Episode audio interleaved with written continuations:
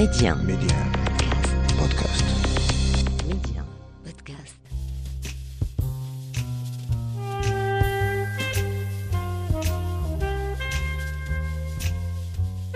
À travers une série d'interviews exclusives, Rencontre avec est un carrefour de dialogue avec des faiseurs, des personnes uniquement habitées par des valeurs comme le savoir-faire, le savoir-être ou encore le mieux vivre ensemble.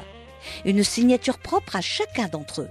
Rencontre avec un espace de partage et de dialogue, un lieu où l'on prend le temps de nourrir la réflexion. Un peu comme si on voulait faire nôtre la maxime du philosophe grec Socrate qui disait disposer de temps est la plus précieuse de toutes les richesses du monde. Et dans le tumulte de la vie quotidienne, cette pause fait du bien. Je suis Saïda Mousdak et je vous invite à écouter ce que d'autres ont à nous dire.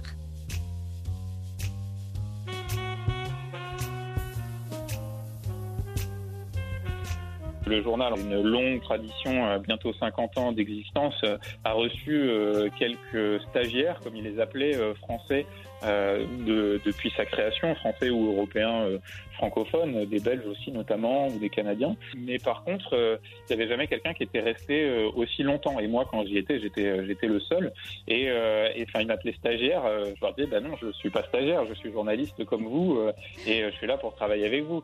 Mais au bout de trois mois, comme ce qui est la durée des, stages en général, et ben du coup, euh, il me disait, ben, du coup, tu es toujours là. Je disais, ben oui, moi, je, je, vous ai dit, je suis là pour travailler avec vous et vivre avec vous, etc. En plus, euh, là, c'était le début des événements, il y avait beaucoup d'actualités. Je disais, ben, je vais surtout pas partir maintenant. Euh, et puis, je continue d'apprendre beaucoup de choses au quotidien. Et là, il y a eu une période un petit peu de flottement où ils, avaient du mal à, percevoir ce que je faisais là, etc. Et souvent, et comme ils, ils ont beaucoup d'humour et que ça se passait très bien de façon détendue, ils me disaient, mais attends, mais t'es blanc, mais tu travailles avec nous et puis tu, tu gagnes comme nous, t'as pas d'argent, mais, mais t'es un faux blanc.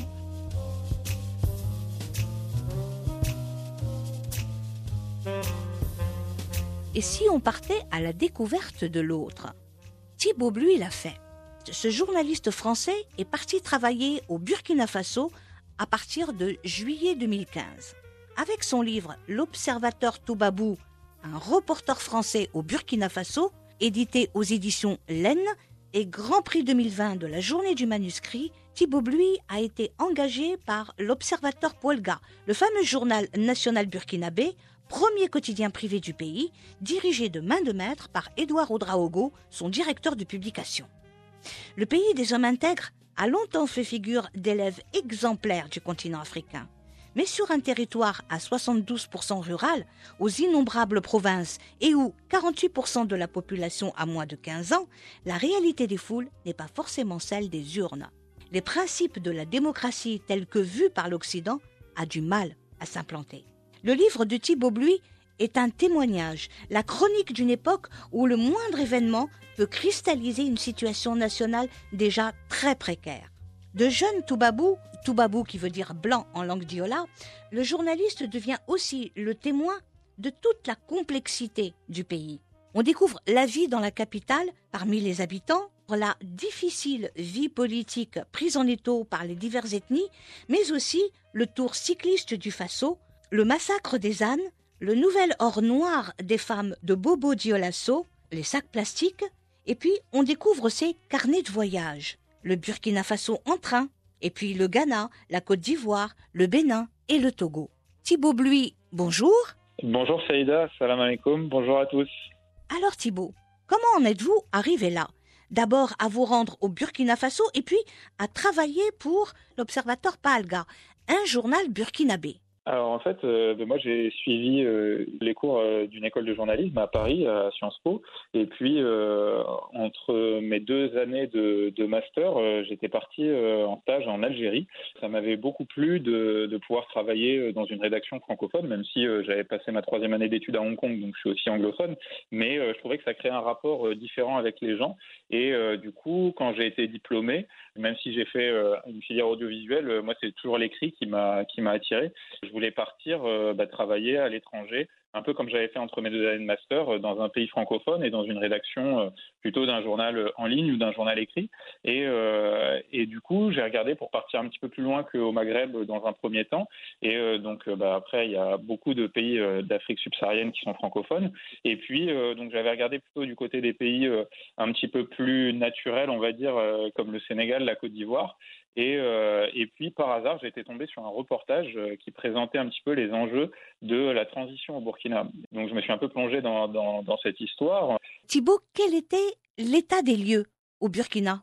Les, les 30-31 octobre 2014, euh, la population burkinabé s'est soulevée et a, a, renversé le président qui était au pouvoir depuis 27 ans, Blaise Compaoré, qui vit toujours en exil d'ailleurs en Côte d'Ivoire.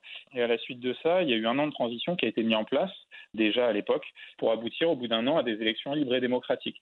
Donc il y a eu une, sorte de chape de plomb qui s'est qui enlevée à ce moment-là avec euh, des centaines d'associations, qui des milliers d'associations qui ont été créées pendant la transition. Et du coup, je sentais qu'il allait se, se, passer quelque chose. Et quand on est journaliste, ben, on aime bien euh, couvrir l'actualité. Donc, euh, moi, je suis arrivé, euh, je suis arrivé, c'était la, fin de la transition. Je suis arrivé euh, là-bas au Burkina en juillet 2015. Très rapidement, euh, l'actualité s'est emballée euh, avec coup d'État, les premières élections vertes depuis l'indépendance après, et puis le premier attentat djihadiste. Après, quand j'ai commencé au niveau professionnel à m'intéresser à l'environnement des médias là-bas, eh ben, j'ai trouvé que euh, y avait vraiment, c'était vraiment des médias d'un très bon niveau. C'est un petit peu le, le, le, leader en Afrique de l'Ouest euh, pour tout ce qui est euh, journalisme de qualité, etc., grand reportage. Il y, a, y, a, une tradition qui a été lancée dans ce pays-là par l'Observateur Pahalga, d'ailleurs, le journal pour lequel j'ai travaillé, parce que très vite on m'a redirigé vers ce journal-là, qui a été créé en 1973. Et à l'époque, ben, il y avait beaucoup de, la plupart des médias, c'était des médias d'État, etc. Il n'y avait pas vraiment de, liberté de la presse et, euh, et Edouard Ouedraogo, qui est toujours euh, le directeur aujourd'hui euh, de, de l'Observateur, l'a lancé donc en 1973. Et puis, du coup, après, ce, ce, journal a aussi une histoire intéressante parce que il épouse bah, la trajectoire et les vicissitudes qu'a connu le pays tout au long de, son histoire. Et, donc là, bah, il, a, été incendié en 1984. Il a été interdit de, paraître pendant sept ans jusqu'en jusqu'en 91. Et puis, du coup, il a dû changer de nom et s'appelait au départ il s'appelait l'Observateur et puis après il s'appelait l'Observateur Pahalga qui veut dire euh, nouveau en Moré, la langue des Bossi, l'ethnie majoritaire du Burkina. Mmh. Et donc euh, j'ai pas du tout regretté euh, d'avoir choisi ce journal parce que euh, il, est, il, est, considéré un petit peu comme le journal de référence au Burkina. Et puis il a une vraie histoire et surtout beaucoup de, de journalistes de grande expérience qui ont plusieurs dizaines d'années de, de, métier. Et du coup à chaque fois c'est très bien quand on est quand on est étranger et qu'on est intégré au sein d'une rédaction euh, bah, directement local, c'est que euh, dès qu'on a une question euh, culturelle ou, ou autre, ou sur l'actualité ou sur un dossier, bah, on a une réponse tout de suite par un journaliste qui couvre depuis 10, 15, 20 ans un sujet, et du coup, forcément, une réponse très détaillée, directe, et directe, on comprend mieux le, le contexte. Thibault, un éditeur parisien vous fait remarquer l'Afrique n'intéresse plus. Effectivement, ça c'était à mon retour, et parce que Là, c'était c'était pas du tout euh, prémédité en fait d'écrire un livre euh, au départ quand je suis rentré après euh, après presque un an euh, sur place et puis euh, ces événements historiques du coup qui ont qui ont marqué euh, mon séjour là-bas. Et je me suis rendu compte qu'en France bah, ça n'avait pas été beaucoup relayé et beaucoup abordé tous ces événements même s'ils sont les, les, trois événements. Donc le coup d'État et qui a échoué au bout d'une semaine ce qui est quand même assez rare au Burkina. Et puis après l'autre grand événement, c'était les élections qui ont abouti à la première transition entre deux civils euh, depuis l'indépendance, parce qu'il y a eu toute une succession de, de coups d'État depuis l'indépendance, et euh, toujours euh, les, transferts de pouvoir ont été mouvementés et euh, ont été obtenus par la force. Donc là, c'était la première fois aussi qu'il y avait une transition euh, pacifique. Et puis le troisième événement, c'était le premier attentat djihadiste à frapper la capitale, qui a malheureusement lancé toute une séquence euh, d'attentats et, et d'actes terroristes qu'on connaît toujours aujourd'hui. Mais du coup, ces trois événements, même s'ils étaient vraiment historiques pour euh, pour le, pays, eh ben en, en France, je me suis aperçu qu'ils avaient été très peu abordés. Et par contre, quand j'en discutais avec les gens, même s'ils n'en avaient pas entendu parler, bah, ça les intéressait en fait à travers plutôt mon récit et pas pas de leur faire un exposé historique sur le pays, etc. mais plutôt de leur raconter, moi, la première personne, bah, comment j'avais vécu ces événements et un peu l'immersion que j'avais vécue puisque j'habitais dans une famille et je travaillais que avec des locaux. Donc c'était vraiment plongé dans la société burkinabé. Et donc quand je leur racontais ça, les, les gens souvent ça les intéressait, posaient beaucoup de questions, etc. Alors qu'a priori ils n'avaient pas d'affinité particulière avec le continent africain. Et souvent la discussion se terminait en me disant bah, tu devrais écrire un livre. Et au bout d'un moment je me suis dit bah oui pourquoi pas. Euh, je suis journaliste, j'ai toujours aimé lire, écrire. Euh, bah, c'est quand même indiqué. Et puis là de raconter un petit peu ces événements. Euh, j'ai voulu adopter un petit peu le, le, même schéma narratif que le grand reporter polonais Kapuscinski dans, dans, son livre qui fait un peu référence sur le grand reportage en Afrique qui s'appelle Eben et mhm. où lui, bah, il a exactement adopté cette façon de raconter, c'est-à-dire qu'il ne fait pas un exposé sur euh, les pays euh, dans lesquels il est allé et où il a travaillé, parce qu'en plus lui, euh, il a vécu toute la période des indépendances africaines et il est resté une bonne trentaine d'années à vadrouiller aux quatre coins du continent. Et donc il raconte dans son livre un pays à un moment donné de, de, son histoire. Et il raconte comment lui a couvert les événements, que ce soit des attentats, l'indépendance, les, des coups d'État, etc., d'autres, d'autres événements. Et, euh, et du coup, euh, bah, au, bout de, au bout de quelques dizaines de pages, à chaque fois, euh, quand on referme un chapitre, on a l'impression, sans s'en rendre compte, d'avoir appris beaucoup de choses parce que ça se lit comme un roman, donc ça, ça se dévore tout en apprenant beaucoup de choses. Et moi, j'ai essayé à ma modeste échelle, à l'échelle d'un seul pays et, et, sur une période beaucoup plus courte et probablement avec, avec beaucoup moins de talent, de, de faire la même chose et du coup, euh, bah, c'est pour ça que là, donc euh, quand j'ai maturé un petit peu le, projet, mûri un peu le projet, euh, je suis allé voir un, éditeur à Paris, alors que je ne nommerai pas, mais mais quand je lui ai présenté le, projet, il m'a dit ah, bah, c'est intéressant, mais enfin moi ça m'intéresse personnellement, mais ça n'intéressera pas la maison d'édition que je dirige et les lecteurs euh, en général parce qu'il m'a sorti cette fameuse phrase que vous mentionniez, euh, l'Afrique n'intéresse plus.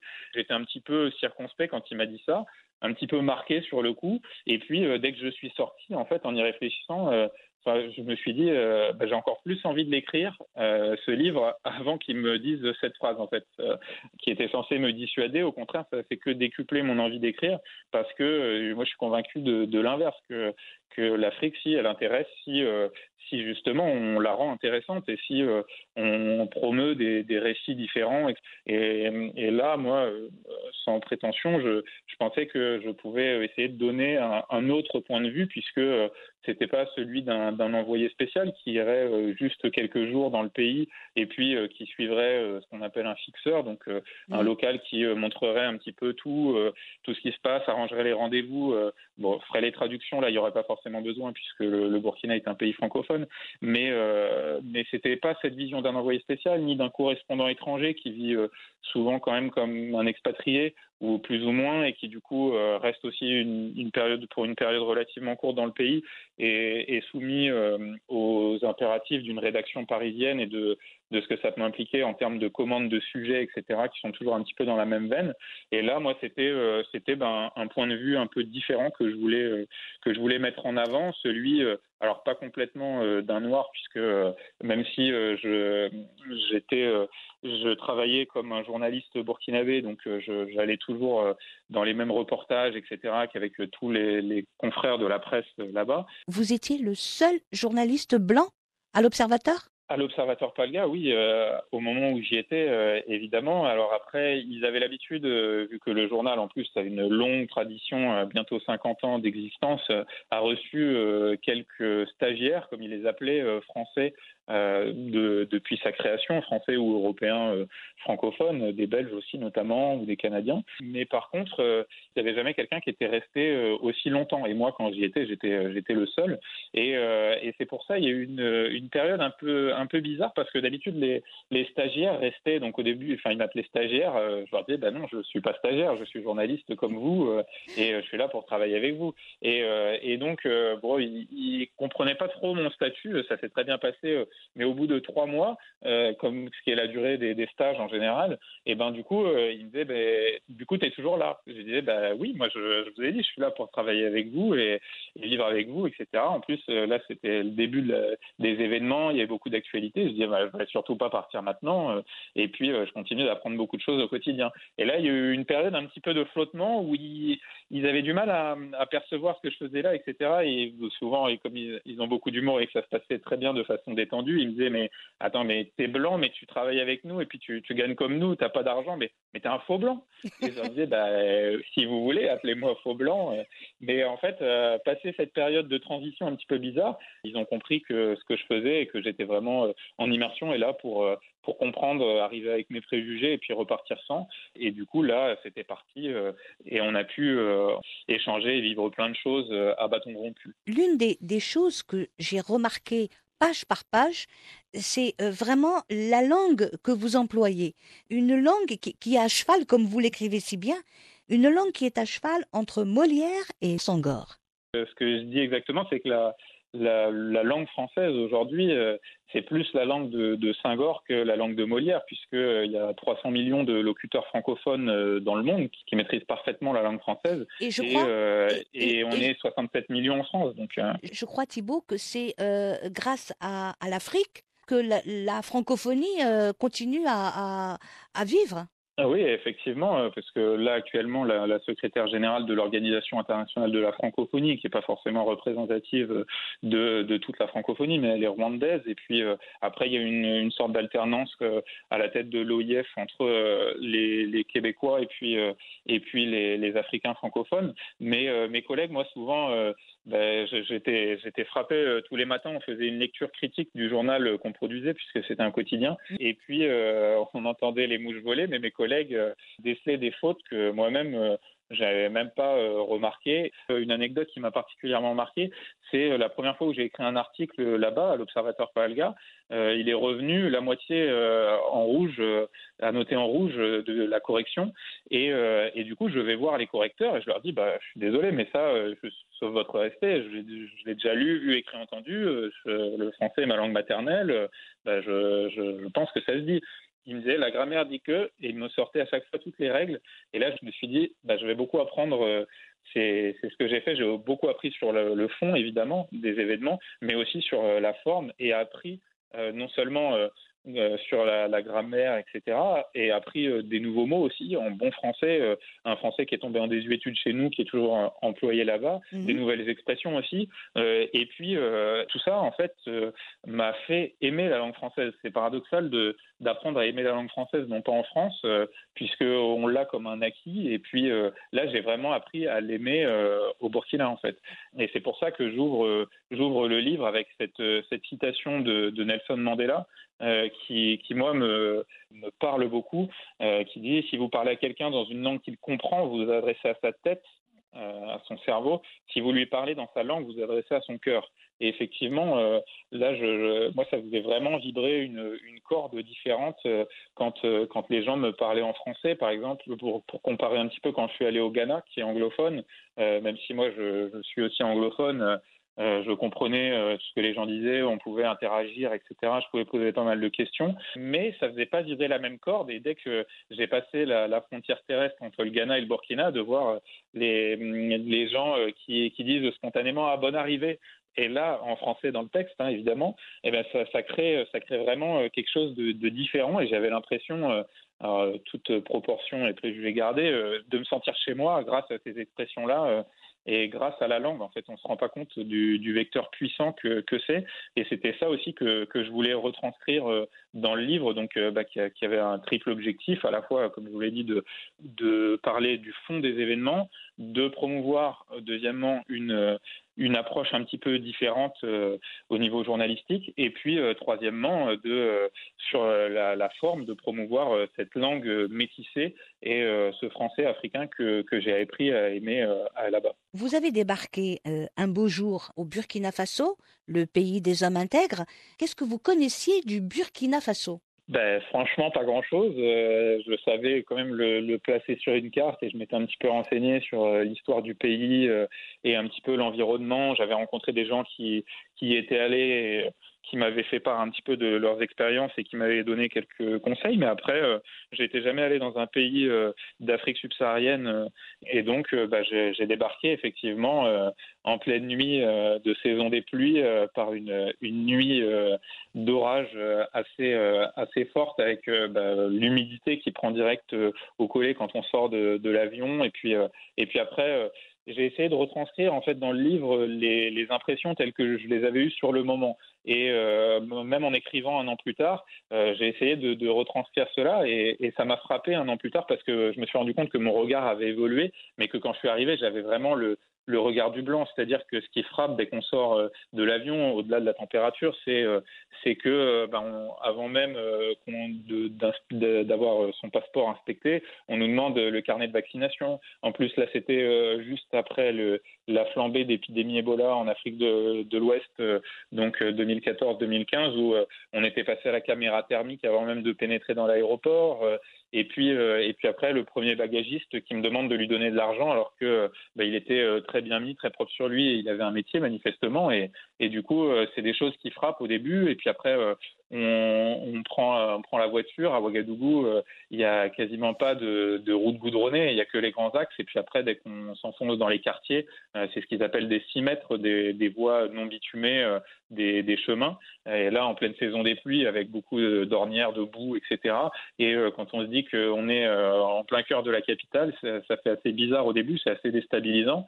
Et puis euh, petit à petit, en fait, euh, j'ai appris à, passer outre tous ces, détails et, à changer mon regard et comme je vous le disais tout à l'heure, à, arriver avec mes préjugés et puis à, repartir sans et à hybrider un petit peu le regard. pas celui d'un noir, mais pas celui non plus d'un blanc, quelque chose d'un petit peu entre les deux. Voilà, un, autre, un autre regard nourri de, du regard du blanc et nourri du regard du presque noir. Voilà, c'est ça.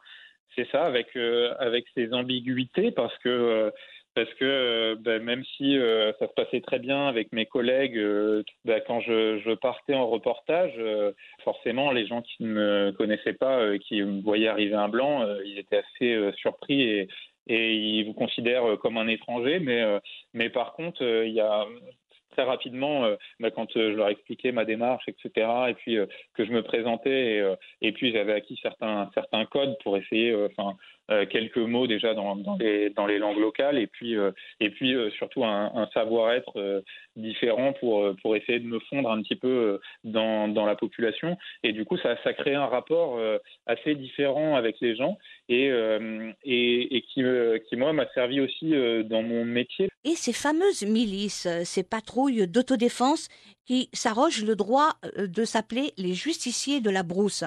De quoi s'agit-il? Dans l'est du pays.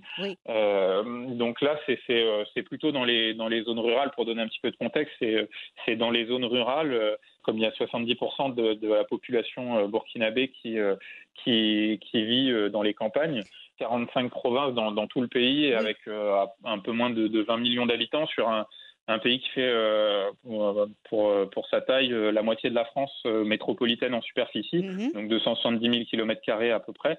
Et, et du coup, là, dans les, dans les zones rurales, bah, les, les, gens vivent majoritairement de l'élevage ou de l'agriculture et, et, beaucoup se faisaient piquer leurs récoltes par des bandits de grand chemin, comme ils les appellent. Et, et en fait, ils avaient personne vers qui se tourner pour euh, porter plainte ou euh, pour essayer d'arrêter ces, voleurs-là, parce qu'il y a, un tiers du, territoire burkinabé qui n'était pas couvert par les, forces de défense et de sécurité. Et euh, du coup, qu'est-ce qu'ils ont fait? Comme ils en avaient marre de, se faire voler leur gagne-pain, eh ben, ils se sont organisés dans les zones rurales. Les, les, agriculteurs, les éleveurs principalement, et, et, du coup ont constitué des milices et ont arrêté les voleurs et euh, les ont. Euh, le problème, c'est qu'après, il, il, est, il est torturé, et voire euh, certains à mort. Et, et donc, à un moment, il y a eu des, des violentes des violentes échauffourées parce que les, les, militaires avaient arrêté ceux qui avaient arrêté les voleurs. Et du coup, des membres de ces milices-là. Et donc, il y avait eu toutes les milices du pays qui s'étaient regroupées à Faden Gourma, dans l'est du pays, et, et qui étaient venues pour mettre la pression pour que les leurs soient libérés. Et, euh, et donc, euh, c'était très tendu à ce moment-là. Moi, j'avais été envoyé sur place par le journal. Et là, euh, et là en fait, en discutant avec les, les uns les autres, ben, moi, j'avais à chaque fois ben, je, suis allé voir du côté plutôt de l'État, donc du juge, du côté aussi du procureur, et puis après de, du côté des militaires. Et euh, le lendemain, un matin, je suis allé au marché discuter avec, euh, avec les, les, membres des milices. Et, euh, et du coup, là, ils, ont eu cette phrase. Ils m'ont dit, mais toi, tu es blanc, tu peux pas comprendre, donc on va tout expliquer. Et en fait, là, ils sont revenus au fondement. Ils me disaient que bah, eux, ils, juraient, ils juraient sur les fétiches, qu'ils ils ne croyaient pas à toutes les valeurs de la démocratie occidentale, l'état de droit, etc. Ça leur parlait pas du tout. Que eux, tout ce qu'ils voyaient, c'est qu'ils se faisaient euh, leur récolte et que euh, du coup ils, ils avaient plus de, quoi vivre et du coup euh, c'était œil pour œil, dent pour dent, la loi du talion. Et, et puis après ils me disaient que je leur demandais concrètement comment comment ils opéraient et ils me disaient que quand ils arrêtaient un voleur, ils lui faisaient boire la potion sacrée de l'Afrique. Alors je leur demandais qu'est-ce que c'est? Ils m'ont redit effectivement t'es blanc, alors on va t'expliquer. Bah, c'est on peut pas te dire ce qu'il y a ce qu'il y a dedans, mais mais quand quand un voleur récidive, eh ben, s'il a bu cette potion, il meurt sur le coup. Alors là, euh, effectivement, je me suis dit, bah, c'est plutôt efficace, mais cet exemple euh, m'a montré que que là, euh, bah, quand il, il réexplique de, depuis le début et, à un blanc comment il, enfin, quelle est leur vision profonde derrière, et eh ben en fait, ça, permettait de moi d'avoir de, mieux comprendre cette situation en fait avec ces milices d'autodéfense, qu'est-ce qu'elles illustraient comme phénomène. Ce problème-là illustre la fracture qu'il existe entre une élite au Burkina qui est plutôt euh, citadine et lettrée et mhm. euh, qui a qui peut avoir fait ses études à l'étranger ou pas forcément mais plutôt à, l'école occidentalisée et du coup qui, qui ne jure que par l'état de droit dans ce cas-là euh, et puis de l'autre côté, on a euh, plutôt une, une, majorité analphabète rurale. Tout ça, c'est à gros traits, mais c'est c'est une fracture qui est toujours très présente et du coup qui elle jure que par des valeurs traditionnelles. Et là, on voit bien, on se demande comment dans un même pays euh, les deux peuvent cohabiter et donc parfois ça crée des zones de, de friction comme là. Le, facteur racial, euh, vous dites, est primordial. Vous avez les Mossi, les, les euh, je crois, les Bissa, les Diabré. Enfin, euh, le, facteur racial, entre guillemets, est très important et primordial même. Je serais plus nuancé que ça parce que euh, au Burkina, donc euh, sur un territoire euh, finalement relativement restreint, il y a 61 groupes ethniques, donc et autant de langues, de cultures, etc. Mhm. Et depuis et ce depuis très longtemps, comme c'est un territoire enclavé, il n'y a pas eu non plus de, de grosses vagues d'immigration, de, de, déplacement de population, etc. Et, mhm. et du coup, ces populations, ces ethnies cohabitent depuis des siècles sur ce même territoire et ont mis en place des codes. Euh, tacite, alors que j'ai appris euh, à décoder parce que euh, on les a, on, les comprend pas tout de suite quand on débarque, mais notamment la parenté à plaisanterie, j'ai découvert ça là-bas. J'allais vous poser la question. C'est des ethnies qui se partagent un même territoire, et ben deux à deux, donc des ethnies qui, qui sont sur les mêmes lopins de terre, en fait, historiquement, elles ont scellé des, pactes de sang où elles, elles sont ce qu'on appelle alliées à plaisanterie, c'est-à-dire que euh, l'une peut se moquer de l'autre et vice-versa. Et en fait, euh, elle dégoupille comme ça beaucoup de, conflits par le rire.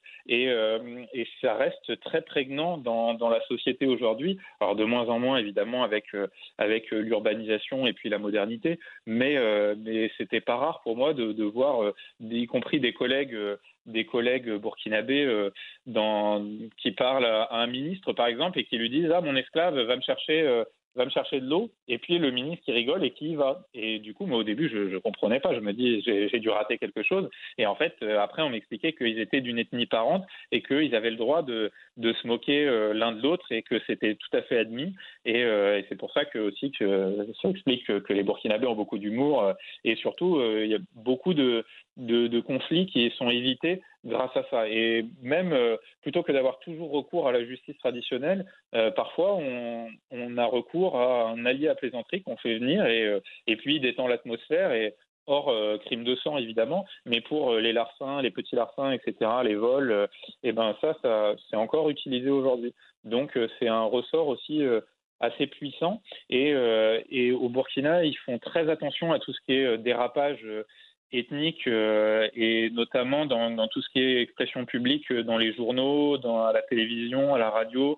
Euh, mhm. ils sont vraiment très sensibles à ça, à ce qu'il n'y ait aucun dérapage, donc aucune discrimination qui, qui, soit faite. Donc dans les discours publics, en tout cas, il n'y a, y a aucune mention qui est faite de l'ethnie différente. Mais après, bon, dans la population, c'est un petit peu différent. C'est ce que je, je raconte au moment de, de l'élection pour le premier mandat de Roch-Marc Christian Caboret, euh, je discutais avec beaucoup de gens dans, dans la rue euh, à Ouagadougou, donc euh, où la population est plutôt majoritairement Mossi. de toute façon, à l'échelle du pays, c'est l'ethnie majoritaire avec un peu plus de 50% de la population. Et, et, du coup, souvent ils disaient ah ben, je, je, suis convaincu que Péfirin Diabré, donc euh, le, concurrent du président qui a finalement été élu, euh, ben, il, se trouve être Bissa, c'est une ethnie minoritaire et qui est un petit peu euh, mal considérée par, les Mossi notamment. Et donc, souvent, quand je discutais avec des, électeurs à Ouaga, ils me disaient qu'ils il trouvaient son programme très bon et qu'ils pensaient que c'était le meilleur candidat, mais par contre qu'ils n'allaient pas voter pour lui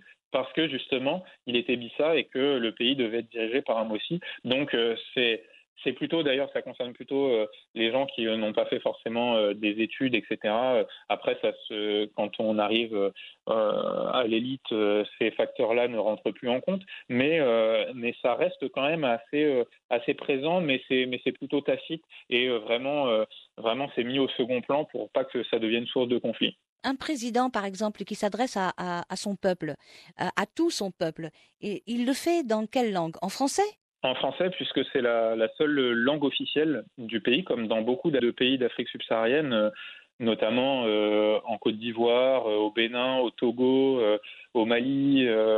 au Mali, c'est peut-être un petit peu différent, mais au Niger, au Gabon, c'est des pays qui sont pluriethniques et en fait la, seule langue commune, c'est le français. Là, moi, au Burkina, mes collègues parler en français en réunion, non pas parce que j'étais là, mais euh, parce que souvent, euh, bah, ils n'avaient pas d'autres langues en commun parce qu'ils venaient pas forcément de la même ethnie. Donc, donc c'est pour ça que le, français là-bas est la seule langue, donc la langue administrative, la langue de l'école et puis euh, et puis la langue des médias, euh, en tout cas écrit, et euh, en audiovisuel c'est un petit peu différent, mais ce qui est un petit peu paradoxal aussi parce que parce qu'il y a y a que 30% de, de la population adulte qui sait lire et écrire, donc donc ça coupe aussi une une partie de, de la population des médias et aussi de certaines formalités administratives, etc. Ça complique certaines choses, mais en tout cas le français est la seule langue officielle.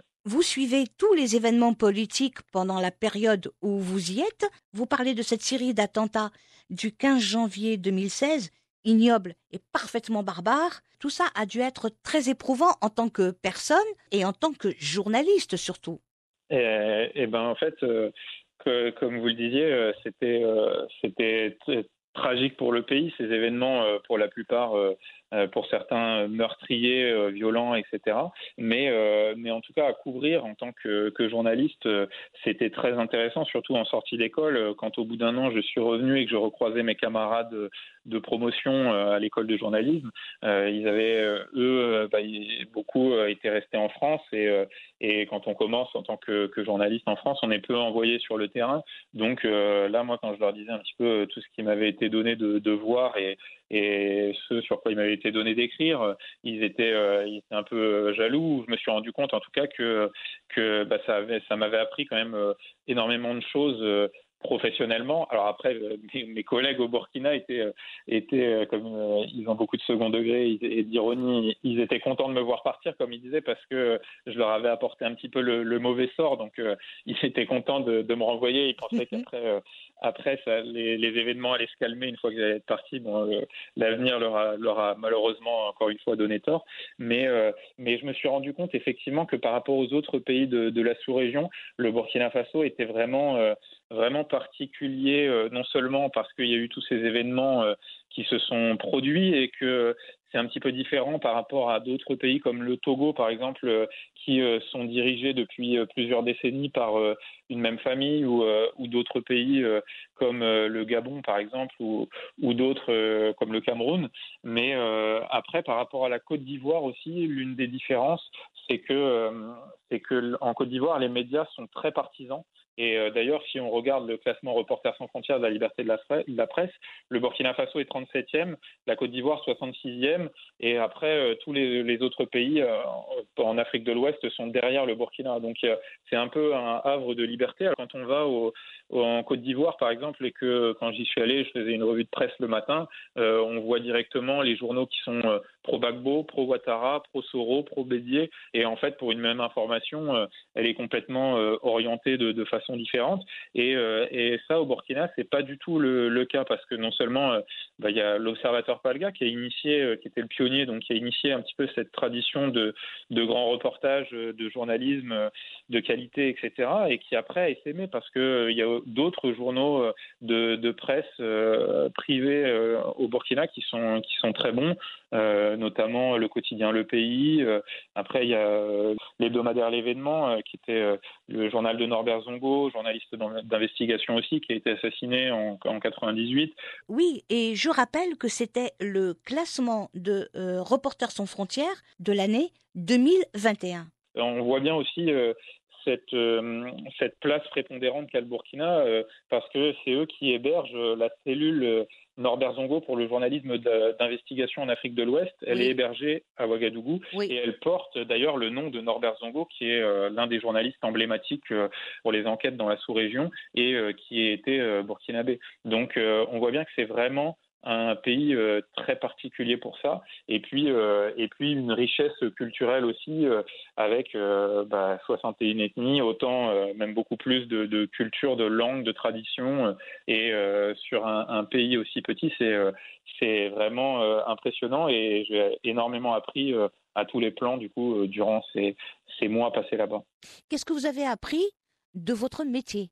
De, recouper encore plus euh, l'information et ses sources euh, quand le contexte est, troublé. Et euh, après, au Burkina, ce qui est particulier, c'est que on sort énormément sur le terrain. Ouagadougou est, une, capitale, mais reste très étendue, mais par contre avec un, un, un hypercentre assez assez condensé. Et puis euh, et puis on se déplace là-bas à moto donc on peut aller euh, très facilement sur le terrain. Et dès qu'il y avait euh, dès qu'il y avait quelque chose ben on, pouvait se déplacer. On, passait peu de, coups de fil comme on le fait beaucoup en Europe ou, au Maghreb aussi.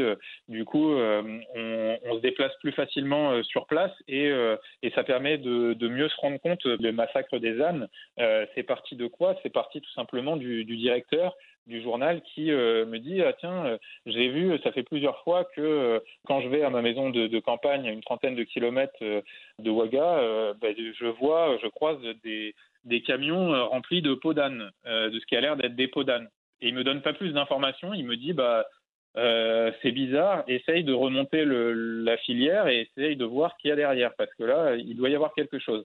Alors lui, avec, avec son expérience, a senti de, tout de suite le, le, le coup et le, et le reportage derrière et, et l'enquête, mmh. euh, qui est finalement était la première enquête sur le phénomène et qui après a, a abouti à des mesures euh, politiques qui ont été prises de restriction de, de l'exportation de, de viande d'âne, de peau d'âne, etc.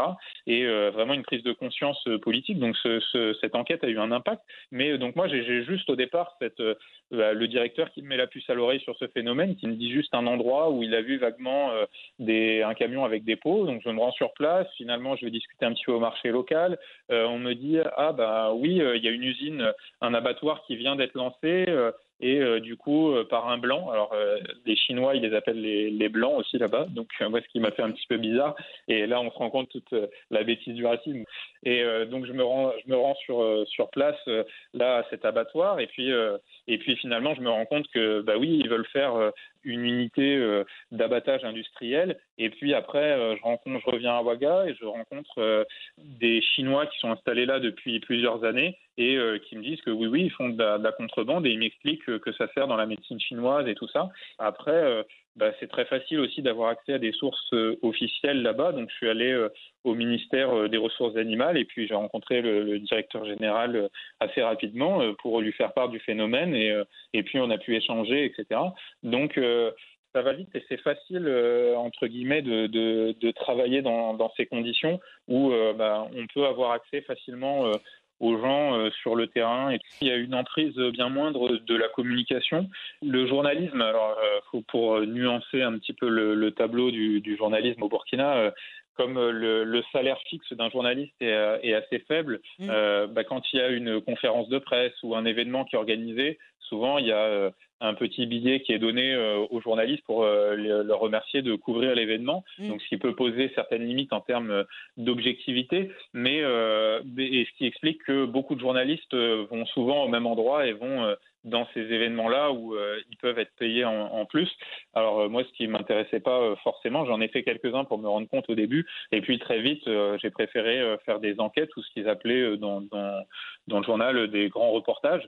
Et du coup, là, c'est très différent parce que souvent les gens ne, ne s'attendent pas à, à, voir un journaliste de poser certaines questions et prendre un petit peu le contre-pied de, ce que font les autres confrères. Et a fortiori, quand c'est un blanc, du coup, il se livre beaucoup plus. Et, effectivement, il y a eu un accès à l'information et à l'information officielle qui est bien plus facile qu'en France. Et puis, une deuxième chose, peut-être que ça m'a appris aussi cette expérience dans un journal burkinabé, c'est que eux, ils ont une façon d'écrire, alors qu'on peut parfois considérer comme un petit peu empoulé euh, et euh, avec beaucoup de, de, verbiage et puis qui s'étend euh, facilement en longueur. Mmh. Mais ça m'a donné aussi confiance dans l'écriture, dans la façon d'écrire et d'écrire en longueur. Parce qu'il me disait mais non, lâche-toi, écris comme tu as vu les choses, tu les retranscris et, et peu importe la longueur finalement. Alors ça a donné le dernier carnet de voyage parce que c'est pareil dans un journal national là, ils avaient une tradition de, de quand on revenait de mission dans un coin du pays ou à l'étranger, de d'en tirer un carnet de voyage pour expliquer un petit peu euh, bah, les, les, conditions euh, du déplacement qu'on avait fait, etc. Mhm. Et euh, donc moi, quand je, au bout de dix jours au Bénin, au Togo, quand je suis revenu, alors les quelques reportages que j'avais lancés étaient plutôt tombés à l'eau parce que le contexte là-bas est moins facile qu'au Burkina. Mais mais j'ai raconté au directeur bah, ce qui m'était arrivé et tout ça, et il m'a dit ah bah il faut que tu racontes tout ça. Et je lui dis mais ça va être très long. Il y a, mais c'est pas grave. De toute façon, c'est ton dernier article, euh, et, euh, et, donc nous, ça nous fera un souvenir et tout ça. Ce jour-là, quand je l'ai rendu, euh, ben, je me suis étendu et il faisait huit pages de, journal. l'article que j'ai rendu, le carnet de voyage, et je me suis dit, ben ils vont le, mettre dans une armoire et puis et puis le garder en souvenir. Et on m'a dit, ah non non, on va le publier dès demain.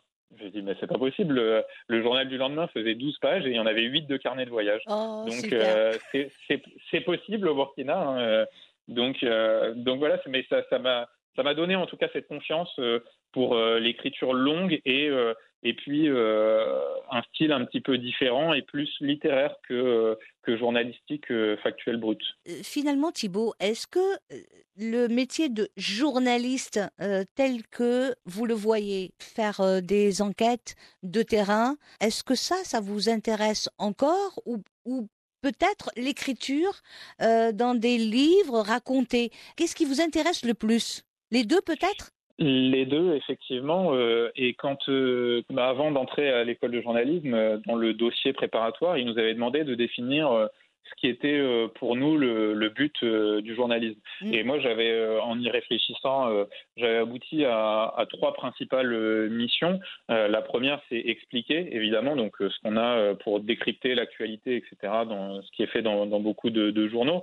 le deuxième, c'est enquêter. Euh, essayer d'aller creuser derrière euh, derrière euh, ce qu'on nous montre et puis d'essayer de, de, voir un petit peu le, le, dessous des cartes. Et puis le troisième, la troisième grande mission pour moi du journaliste, c'est ouvrir. Donc c'est essayer d'ouvrir un petit peu les horizons et de, de promouvoir des nouvelles initiatives, de, une nouvelle façon de voir, etc. Donc donc là, au Burkina, j'ai essayé de, de, mêler un petit peu les, les trois et, et j'essaye de toute façon dans, dans ma pratique au quotidien euh, en France, euh, où je réside euh, maintenant, où je suis revenu, de, de garder un petit peu ça. Mais sur l'enquête et puis même sur l'ouverture et le grand reportage, c'est de plus en plus compliqué de s'en sortir financièrement aussi, parce que l'enquête, ça prend beaucoup de temps pour finalement être rémunéré plus ou moins de, de, la même façon que pour un autre article, une interview qui va nous prendre une demi-journée. Finalement, on va être rémunéré le même montant qu'une enquête sur laquelle on va avoir passé une semaine ou dix jours. C'est assez compliqué, surtout en tant que journaliste indépendant. Et là, au Burkina, j'avais la chance de travailler dans, un, journal qui faisait partie du paysage médiatique depuis plusieurs décennies et qui avait une certaine assise financière et qui permettait de, payer directement des journalistes pour, enquêter et passer euh, une semaine sur le terrain, dix jours à l'étranger, etc. Euh, mais c'est pas du tout le cas de, tous les journaux et je me suis rendu compte surtout en revenant en France euh, ou en travaillant dans d'autres contextes que c'était c'était vraiment un, luxe quand même aujourd'hui parce que malheureusement avec la crise de la presse c'est de plus en plus difficile. Et puis je le rappelle Thibault, comme vous le précisez bien dans votre livre, la situation au Burkina Faso pour le moment est la suivante plus de 2000 morts dans des centaines d'attaques, un million et demi de déplacés internes fuyant la progression des groupes terroristes dans le nord et dans l'est du pays, près de 3000 écoles fermées, et puis les événements sont devenus de plus en plus explosifs, aboutissant en 2022 au renversement du président Roch Marc Caboret, faisant planer sur la patrie des hommes intègres le risque d'une guerre civile. Thibault Bluy, je rappelle le titre de votre récit, L'Observateur Toubabou, un reporter français au Burkina Faso, aux éditions L'Aisne. Thibaut Bluy, je vous remercie infiniment. Ben, merci à vous, Saïda.